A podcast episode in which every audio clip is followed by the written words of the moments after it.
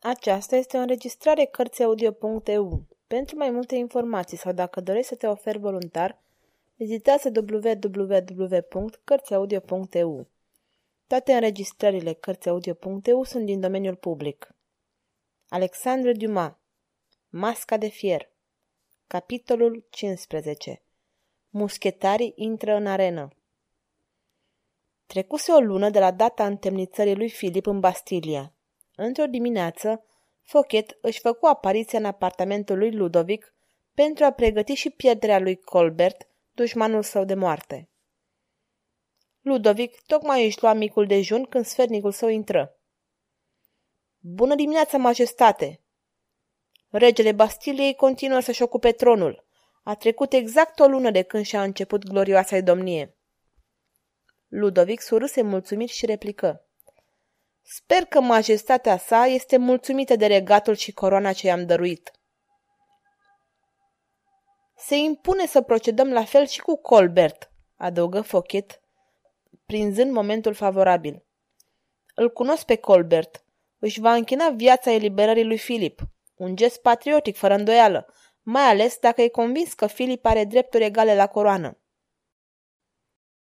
Un om mort nu-și poate închina viața niciunei îndatoriri, replică Ludovic, ca pentru a-și exprima dorința. Cum? Să spânzurăm pe Colbert? Nu, nu se poate, majestate, interveni Fochet. Colbert este prietenul poporului care admiră cinstea. Ceea ce mă supără e că nu îi se poate reproșa nimic, reluă Ludovic vizibil indispus. Orice om greșește, majestate, spuse Fochet insinuant. Mm, Colbert nu.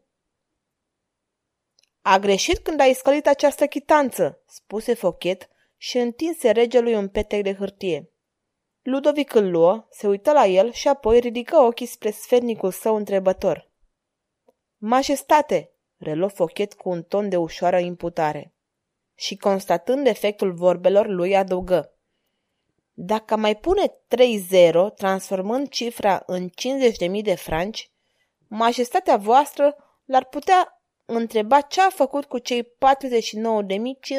de franci și nu va găsi răspuns.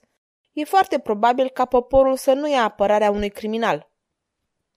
Ludovic se ridică de la masă, se apropie zâmbitor de fochet, se uită la pieptul hainei lui, de care atârnau decorațiile pe care le dăduse pentru serviciile anterioare, și spuse cu un ușor regret. Păcat, nu mai ai loc pentru medalii. Dacă majestatea voastră se gândește la o răsplată, doamna Fochet ține să fie ducesă.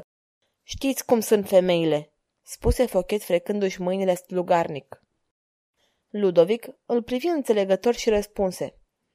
Dorința îi se va împlini în ziua în care va fi spânzurat Colbert. Fochet se înclină curtenitor și făcând aluzie la soarta lui Colbert încheie. Ce păcat, un patriot atât de mare! Eliberați din Bastilia, cei patru muschetari, prieteni nedespărțiți ai lui Filip, în frunte cu D'Artagnan, se îndreptară spre locul de întâlnire care le fusese indicat. Zilele trecură, însă fără ca protejatul lor să-și facă apariție așa cum fusese convenit. Temători pentru viața lui, hotărâră într-o zi să se întoarcă la Paris pentru a da de urmă tânărului lor prieten, deși știau cât riscau întoarcându-se în capitală. Nu putea fi vorba însă de grija vieții lor atâta vreme cât nu știa unde este Filip și dacă nu-i se întâmplase ceva. Se sfătuiră pentru a-și întocmi planul de acțiune și, în final, conveniră să-l viziteze pe Colbert pentru a afla de la el cele ce interesa. Călărirea voinicește până în apropierea Parisului, unde trecură sub comanda lui D'Artagnan, conform programului stabilit. Fostul capitan al muschetarilor regali îi duse pe niște drumuri lăturalnice din marginea Parisului până ce ajunseră într-o pădurice complet pustie.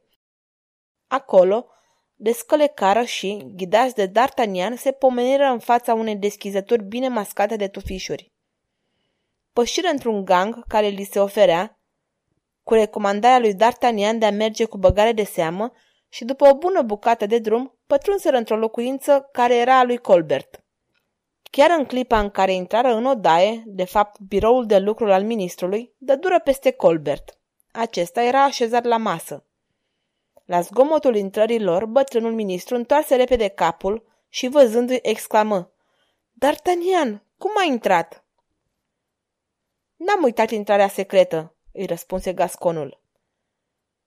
S-a pus un premiu pe capul vostru, continuă Colbert cu un aer de îngrijorare. Sper că-i mare, replică D'Artagnan glumind. În orice caz e măgulitor, interveni Portos. Sunteți urmăriți. Eu sunt suspectat. Care-i rostul că ați venit aici? întrebă Colbert. Nu l-am găsit pe Filip la Bordeaux. Știu, replică ministru, plecând capul parcă sub o grea povară.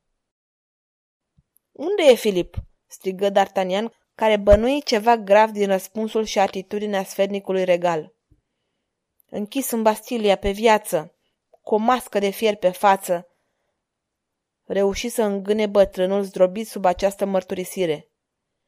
Ce? strigă D'Artagnan. Da, cea mai infernală invenție a lui Ludovic. Fugiți! Să fugim? Unde ți-e curajul? Lupți când ai șanse să învingi. Curaj înseamnă să lupți chiar fără șanse.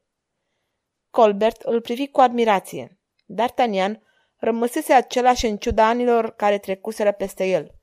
Îl recunoștea așa cum îl știa de pe vremea când spada lui nu avea rival în Franța. Totul nu dură însă decât câteva secunde, căci bătrânul ministru reluă.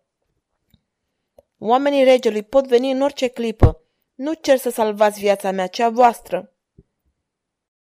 Filip nu s-a gândit la viața lui, interveni Portos.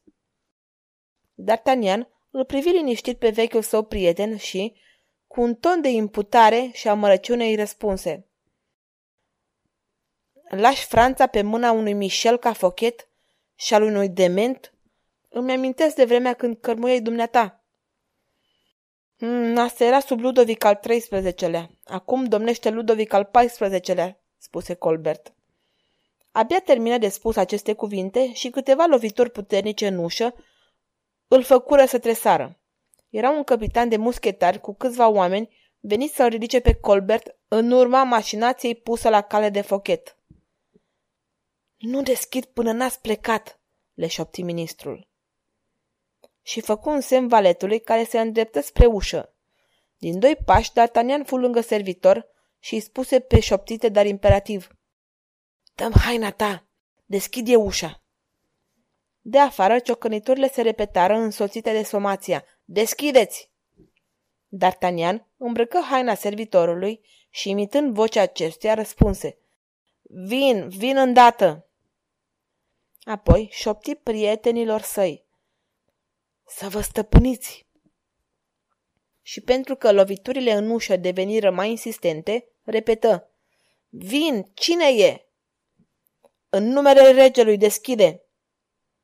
Aruncând o ultimă privire spre locul unde se ascunseseră prietenii săi și Colbert, D'Artagnan răsuci cheia și deschise ușa lăsând să intre în cameră pe ofițerul regal și garda lui.